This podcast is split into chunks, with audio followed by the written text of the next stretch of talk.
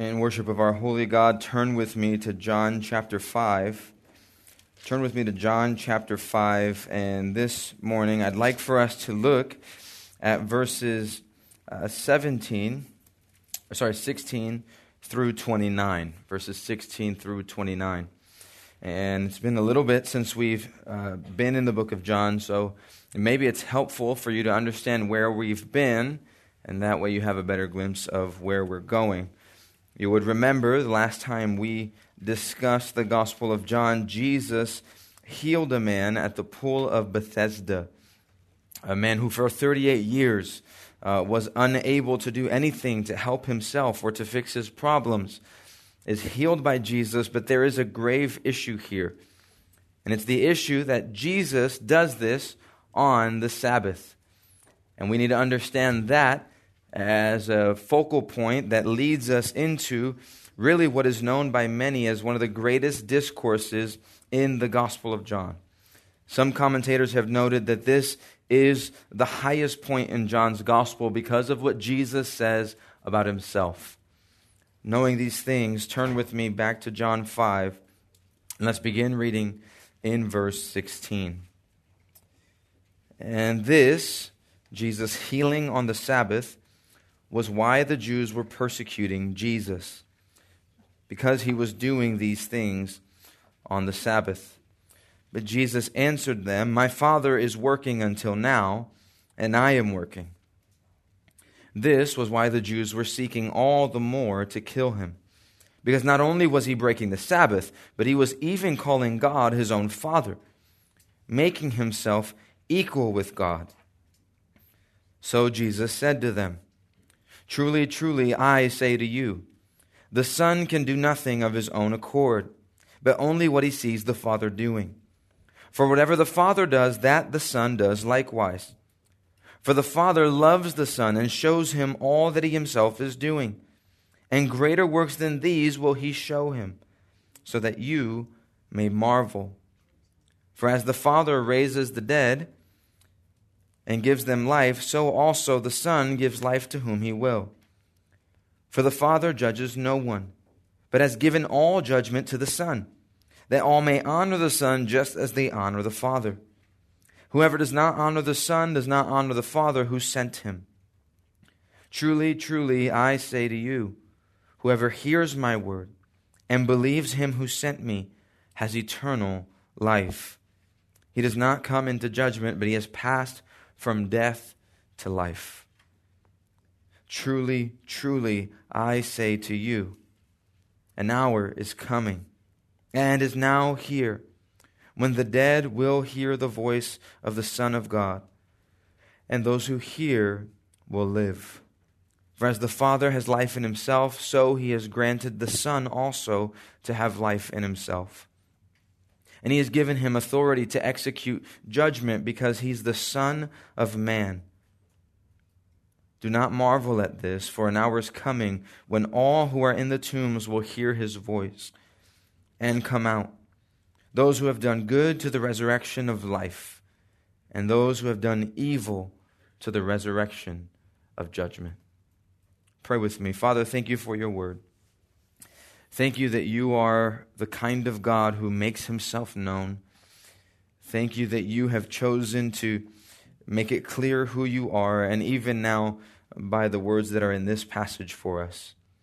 Thank you that Jesus is not hidden or mysterious, but has revealed himself exactly as he is Son of God, Son of Man, God man, mediator between heaven and earth, the only one righteous enough and the only perfect substitute for sinners. We're so grateful for Christ. May we know him more even now. And may that knowledge lead to love, and that love lead to a life that's devoted to you.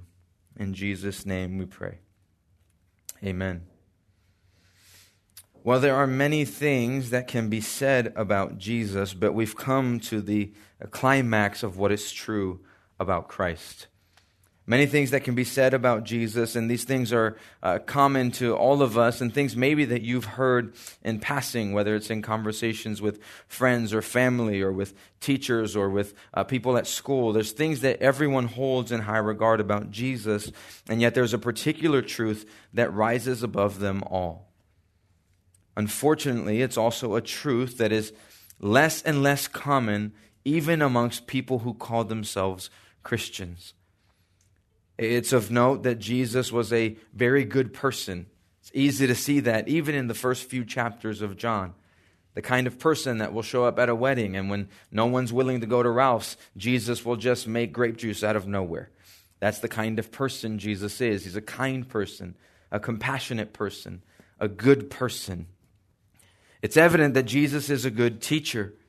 Jesus meets with a very religious man, a man by the name of Nicodemus a man who is the teacher of Israel, and yet his understanding of God pales in comparison to Jesus's, because Jesus is the ultimate teacher. And many know him in that. Many understand him to be this kind of rabbi, this guru, this, uh, this one who has all kinds of wisdom and knowledge, but yet Jesus is still even much more than that. Many regard Jesus to be very moralistic. Jesus is the kind of person who always does the right thing. And you would remember that when Jesus steps into the temple and begins flipping tables, which we got a great rendition of this at home the other day. Our kids play this game where they go up to the fireplace and then they um, either make animal sounds and we have to guess it, or they recite Bible verses and we correct it, or they tell us, they, they reenact a story. So Ezra went up the other day and Ezra was said, I, I want to reenact a Bible story and you guys can guess it. And so he went up to the fireplace and he stood there and looked at us and he went like this.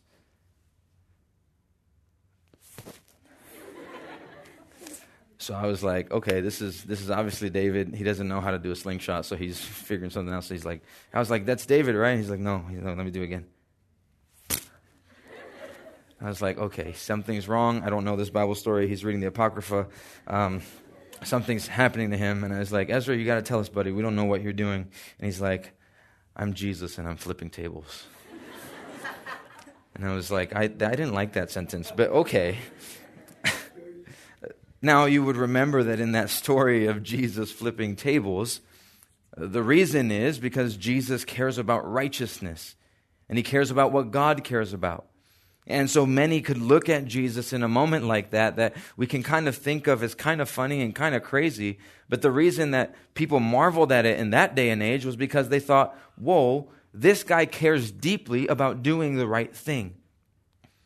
And that's true about Jesus. And even still, there's so much more to who Jesus is. And now we come to a point where Jesus has to make it very clear to us what's the most important thing about him.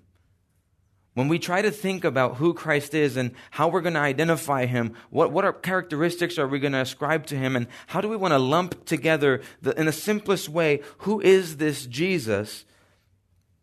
This whole situation at the Pool of Bethesda has given him the opportunity to make that abundantly clear to us.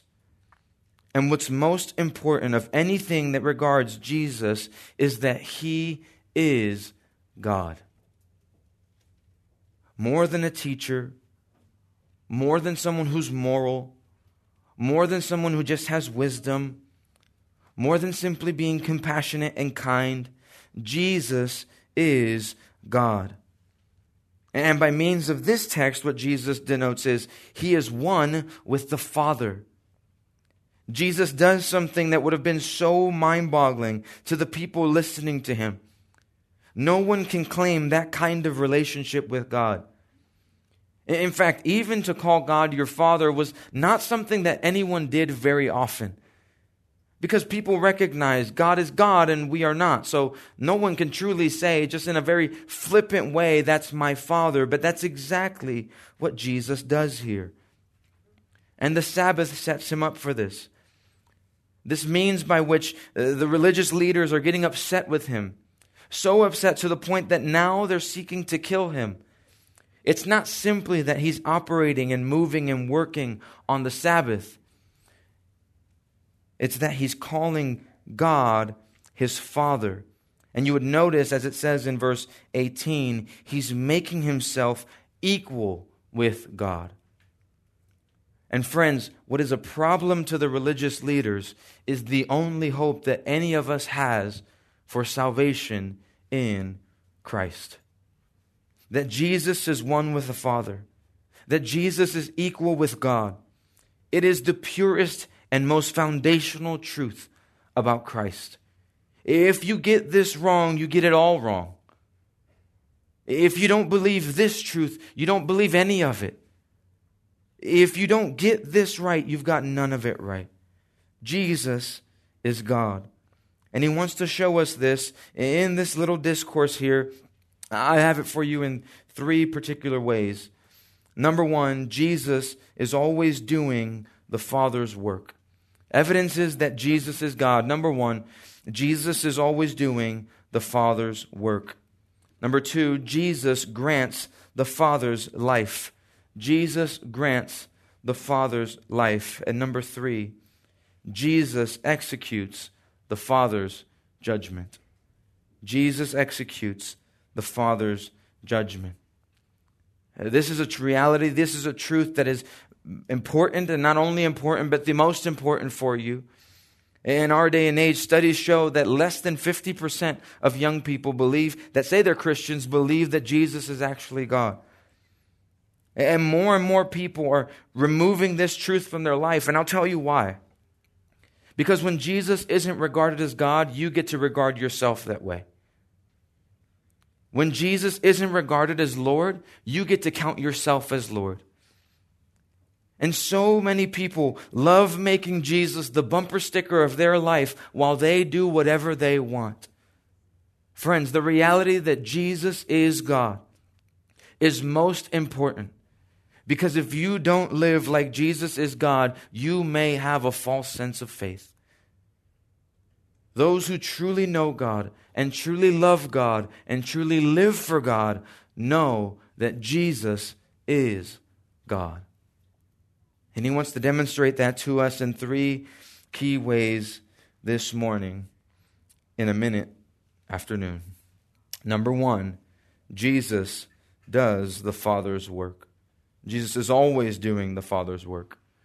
Now, you'll remember that the setup for this is Jesus healing a man on the Sabbath. And he's told, Hey, what are you doing? This is wrong. You can't be doing this. And Jesus responds here in verse 17. Jesus answered them, My Father is working until now, and I am working.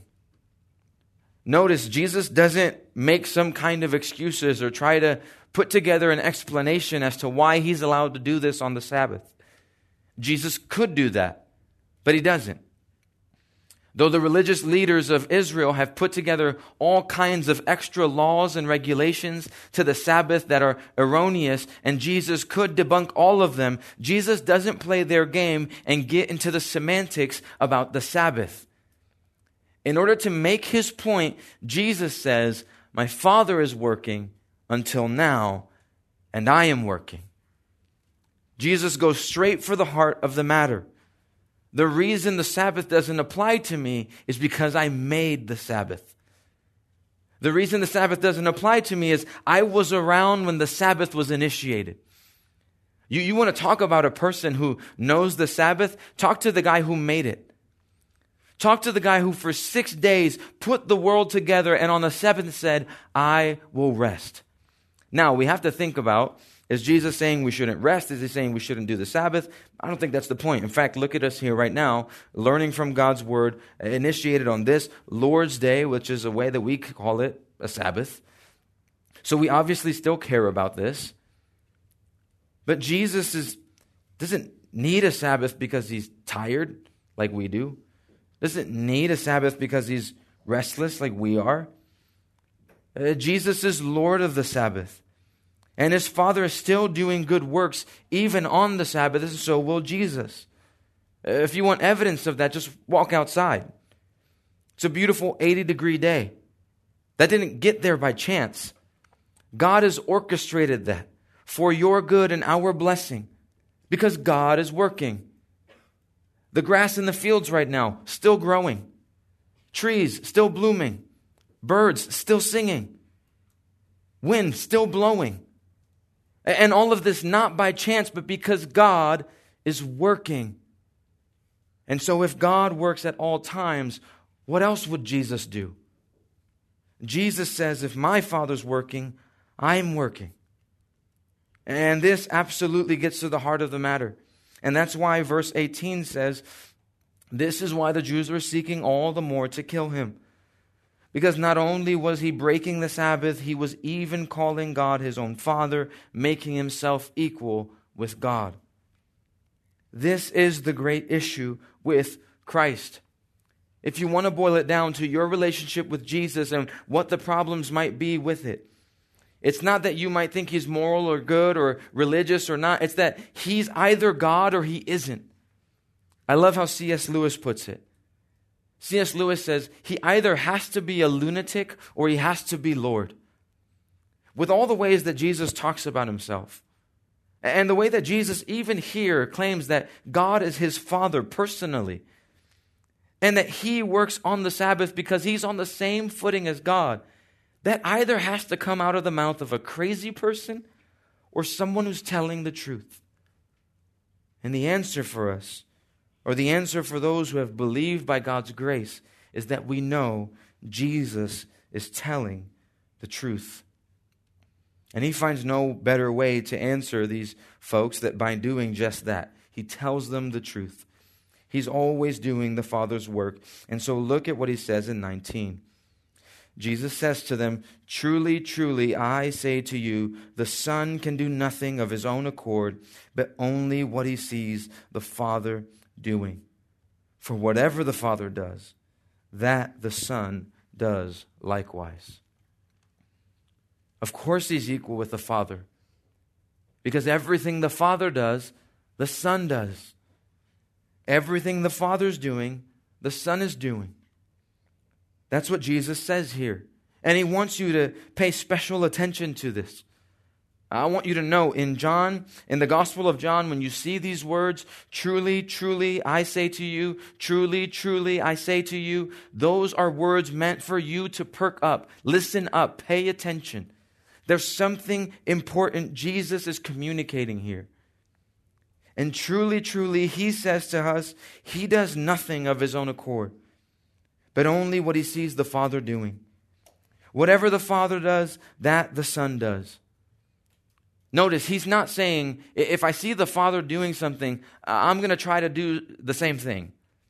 If I see the Father working in some kind of way, I want to mimic that. That's not the kind of thing that we're talking about. I mean, I have that at home. I've already talked about my kids, but that's what happens all day at my house. And maybe you can recognize this in this day and age where you get to like put a resume together and go to college and then go get whatever job you want. It's not as common to us to understand this, but imagine growing up two, three hundred years ago when your dad was a farmer. Guess what you were going to be? Not an accountant, a farmer. That's right. If your dad was a welder, you would grow up in a welding family. You would take on the same work. You would take on the same trade. You would learn from your dad and you would try to replicate the things that he's doing. And I'm giving that to you by way of example to tell you that the relationship between the Father and the Son of Heaven is actually different from that. Not because they're not doing the same work, they are, but they're doing it in the same exact way. Jesus is not learning to do what the Father does, Jesus is doing what the Father does. So, do you want proof that Jesus is truly God? See that Jesus is doing the same work that the Father is doing. He is doing the same work that God is doing. How can we know that Jesus is God? Because he commits to doing the same exact work that his Father is doing. That should come as no surprise to you. You remember in the book of Colossians, we read about him being the image of the invisible God, being the one who upholds all things, sustains all things, that nothing came into being if it weren't for him. John 1 tells us that. And so it's evident that the life of Jesus, not only in this earthly sense, not only in John chapter 5, but from eternity past until eternity future, Jesus is doing the Father's work. And that is a signal crying out to you that He is God. Of the same essence as His Father and distinct in person. A beautiful nod here to the reality of the Trinity and to call out to you as to whether or not you believe in him as God. Not only is he doing the Father's work, but secondly, we see this in verses 20 to 24, Jesus is granting the Father's life. Jesus is doing the Father's work. Jesus is also granting the Father's life. Look here at verse 20. For the Father loves the Son and shows him all that he himself is doing. And greater works than these will he show him so that you may marvel. And so we see that there's a connection here. The Father loves His Son, and so His Son not only does all the things the Father is doing, but His Son knows everything His Father is going to do. Not only are they one in work, but they're one in will. Not only are they going to do the same things, but they know and share the same wisdom on everything. There is a perfect unity between this Father and Son, and it's predicated on this love. And here, John actually uses a different word for love than he often will in the rest of this gospel. Here he uses phileo, which is different from what you'll see elsewhere, which is agape. Agape is that love that's unconditional and it has no bounds and it is purposeful and it's intended for someone and it will never pass away. It's a, it's a strong kind of love. And phileo is as well. Phileo is a love that's familial. It's my hood, Philadelphia, the city of brotherly love. And I know what you're wondering why is it always on the news for people shanking each other? I don't know. Because we're supposed to love each other. That's what this word is intended for. It's an inseparable kind of love. It's a bonded kind of love that the Father and the Son both share. And that kind of love opens up the Son not only to do everything the Father's doing, but to know everything the Father purposes to do.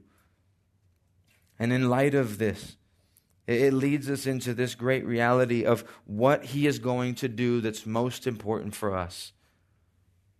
There are greater works that Jesus is to do. If you think him helping a, a, crippled man at a pool for 38 years who could do nothing for himself, if you think that's cool, wait till you see what else he has in store.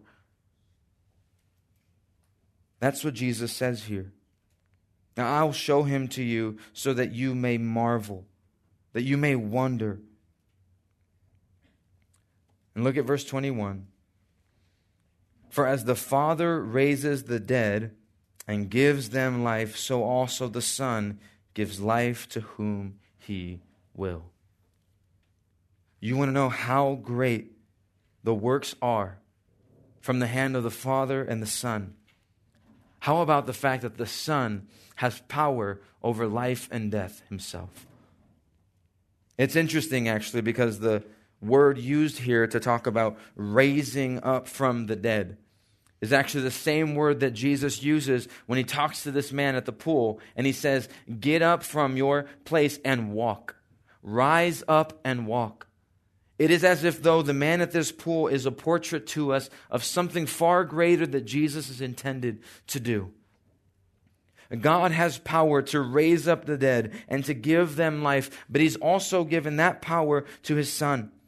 Or as to say, his son possesses that same kind of power to give life to whomever he wills. What did a man sitting poolside for 38 years do to earn God's favor and to be able to walk that day? Absolutely nothing. All he did was long for the day where someone would help him. And in walks Jesus, granting life to whoever he wills.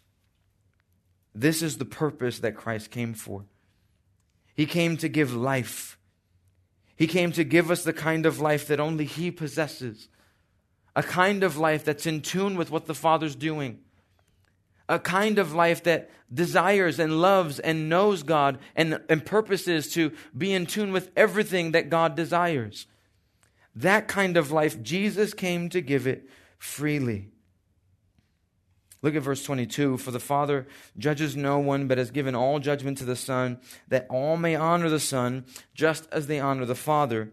Whoever does not honor the Son does not honor the Father who sent him. And verse 24 Truly, truly, I say to you, listen, listen, pay attention, pay attention. Whoever hears my word and believes him who sent me has eternal life he does not come into judgment, but has passed from death to life.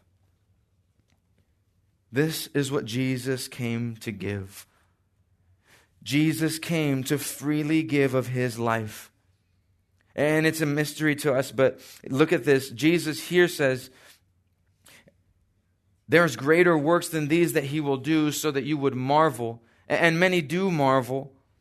But notice what Jesus' purposes and intends is that whoever hears his word wouldn't just marvel and wouldn't just think, wow, this guy's kind of cool. Wow, this guy's awesome. Wow, this guy loves righteousness. Wow, this guy loves God. But that they would truly believe him.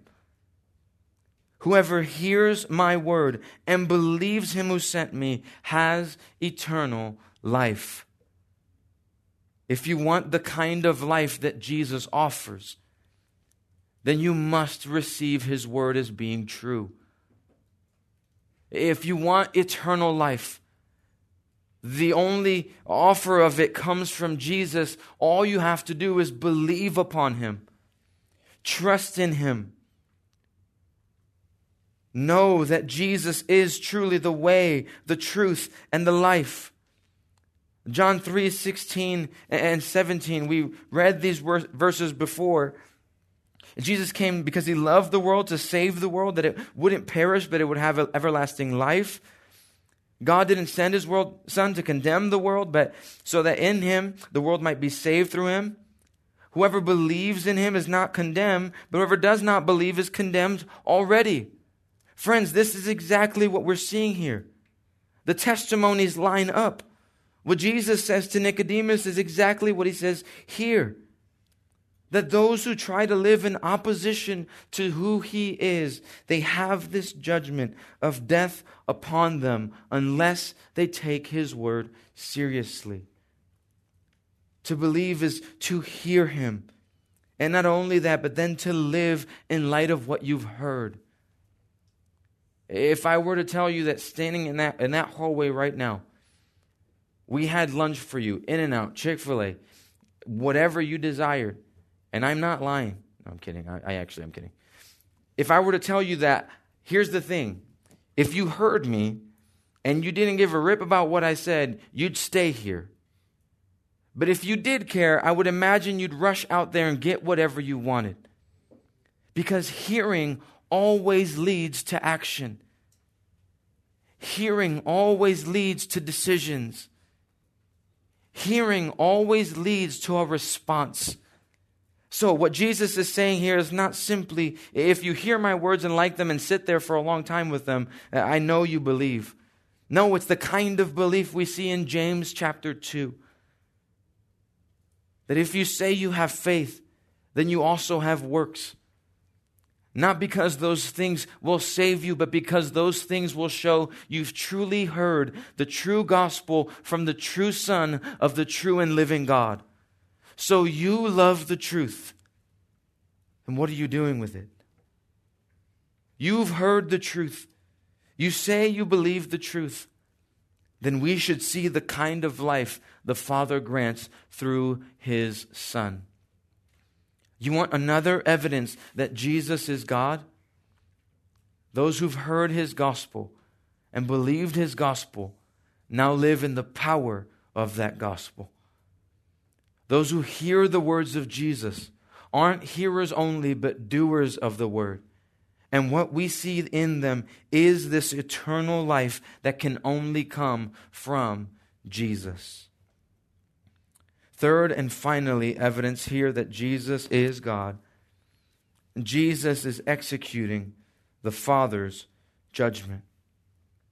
And we saw this a little bit here in verse 22 already. The Father judges no one, but has given all judgment to the Son.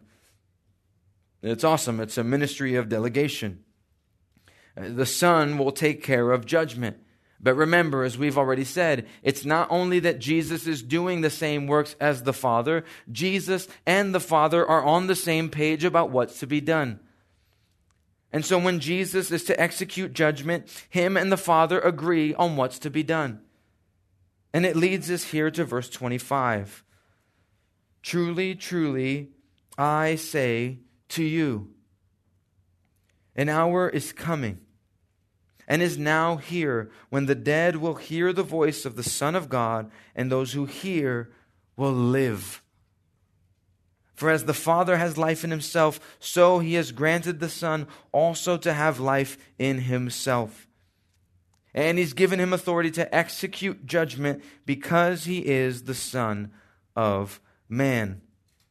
Now, it's very interesting here because this is one of the few passages where we get to see both sides of the coin as to who Jesus is. He truly is the Son of God who will make the dead live again. Now we turn into this passage about resurrection. And I don't know if you've understood this or not, but the thing that Jesus is going to make clear for us here is not simply that those who believe in him will be resurrected. I know that's why many of us have put our faith in Christ and we're excited and longing for the day when we get to spend eternity with Jesus because though we die, we will live. Jesus is saying more than that. Jesus is saying all who die will live, all who perish will rise again. He has life to raise from the dead everyone he wills, and everyone will rise again, and those who hear his voice will live. That's the difference. The Son of God has come with power so that those who hear his gospel might live by his gospel. What gives him this authority? The Father does. The Father has life in himself. And the Son has life in himself. And verse 27 draws back to a very beautiful passage in Daniel chapter 7, as he's given him authority to execute judgment because he's the Son of Man. Here's the flip side of that. Jesus, the God man, has all authority, and the Son of Man is the one that's talked about in Daniel 7 14. He approaches the Ancient of Days in a vision that Daniel has, and to him is granted a kingdom and he has all dominion over that kingdom, all power over that kingdom. He reigns in that kingdom. No one rivals him for that kingdom. And Jesus is equating himself with that very person. Now, many would have absolutely been floored by this information. So, so Jesus is the Son of God, and like God, has power over death. And he's also the Son of Man who's come to bring in this kingdom. This is wild stuff. And how can he say these things about himself? Jesus, knowing our hearts better than we know ourselves, verse 28, do not marvel at this. He already knows that this is going to be a lot to take in. But notice what he leads to. An hour is coming when all who are in the tombs will hear his voice and come out, those who have done good to the resurrection of life, and those who have done evil to the resurrection of judgment. This is the purpose to which Jesus is driving us to. Jesus wants every person in this room to take it very seriously. And not only that you have a, reason to respond in faith to Him today, but that each and every single one of us will stand before God for all eternity one day. And in that day, we will have to give an account for our lives, and that will place us in one of two positions. Though all of us will die, all of us will live again, some of us to a resurrection of life, and some of us to a resurrection of judgment. And the question is which is yours? Which is yours? Will you be raised again to life? Or will you be raised again to be fully and finally judged by God for your sin. A lot of people take issue with this passage because here Jesus says he'll raise people from the tombs when they hear his voice, and they'll come out, and those who've done good to the resurrection of life, and those who've done evil to the resurrection of judgment. And so people go, wait, so Jesus is saying, if I do good things, I'll be resurrected to life. And he's saying, if I do bad things, then I will be resurrected to this judgment. And people like to read it that way without reading the rest of their Bible. Because the rest of your Bible would make it clear. Those who have done good things, what good thing could you do apart from the one who is good? Those who do good things and are resurrected to this resurrection of life, how would that be possible unless you've heard the gospel, believed the gospel, and Ephesians 2:10 become a workmanship of God who's prepared beforehand before the eternity of the world prepared good works for you that you would walk in them. Absolutely people who do good things will be resurrected to life because they've been fashioned for good things by a good savior. It's not that their deeds have saved them. It's that their life has been transformed by the power of Christ. They've been resurrected to life, a life they couldn't give themselves, a life that was given to them by a Savior. And those who do evil things, resurrected for judgment, to give an account for not only everything you've done, because I think that's the way we think about judgment. We think that we'll get to heaven and we'll just have to explain to Jesus uh, why we did bad things. Friends, here's the thing you need to take away today when you stand before God, it's not simply that you'll have to give an account for all the things you've done. If you don't believe in Jesus, you're going to have to give an account as to why you heard about him and you didn't do anything with it. The issue is not simply that you lie, that you steal, that you hate each other, that, that you're unkind to one another, that you cheat on a test, or, or that you dishonor your parents. Those things, they're all stacked up against you. But the biggest thing is Jesus says, I can cleanse you, I can forgive you, I can save you, I promise to love you, I promise to bring you into my kingdom. And one day, if you deny all that, you'll have to explain to God why you didn't accept that offer. This is the news of the gospel. It's that Jesus is a Savior. It's that all of us will one day have to rise again. Philippians actually makes that very clear to us, right? You can turn there very quickly with me. Turn to the book of Philippians, chapter 2.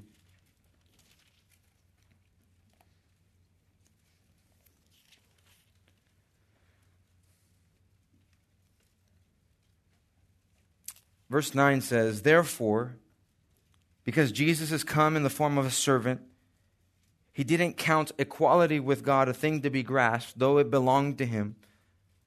Though he came in human form and he humbled himself by becoming obedient to the point of a death, even on a cross. Therefore, God has exalted him and bestowed on him the name that's above every name, so that at the name of Jesus every knee should bow in heaven and on earth and under the earth, and every tongue confess that Jesus Christ is Lord to the glory of God the Father. Notice it doesn't say every believing knee will bow and every believing tongue will confess that Jesus is Lord. It is indiscriminate as to what you think of Jesus. There is a coming day where every creature, every human being will stand before God and say, You are truly Lord, you are truly God, and Christ is the only way that would have saved. The question is, will you sing that out with a resurrected body aimed towards life eternal with God? Or will you bear that in mind as a resurrected body? Fit for eternal punishment and wrath for all your days. That is what Jesus is aiming at. And if you want to know why that's true, it's because Jesus is God. What he says is true. I know some people think that Jesus is harsh for speaking this way. Some people think God's unkind for having to do things this way. Friends, nothing could be more kind than God being honest with you so that you could be right with Him. Will you be raised up again to eternal life in Christ or raised up and be judged for refusing His Son? Pray with me. Father, thank you for your word. Thank you for your truth. I pray that we would take you seriously, just as you've taken it so seriously, our sin so seriously, that you would die on a cross for us. And you do that so that we might have life, and that eternally, abundantly. You are a gracious Savior, though we do not deserve your love. You've given it to us, and now you call your enemies your friends. Help us, God, to live for you and to love you and to hold in highest regard that Jesus, above all things, is truly the Lord of all. If there's anyone here who has not believed in you, I pray that you would move their hearts to find grace in you, to see that sins are atoned for, they're paid for, and this by the precious blood of Christ, so that all who believe in you might have life eternal. It's in your name we pray. Amen.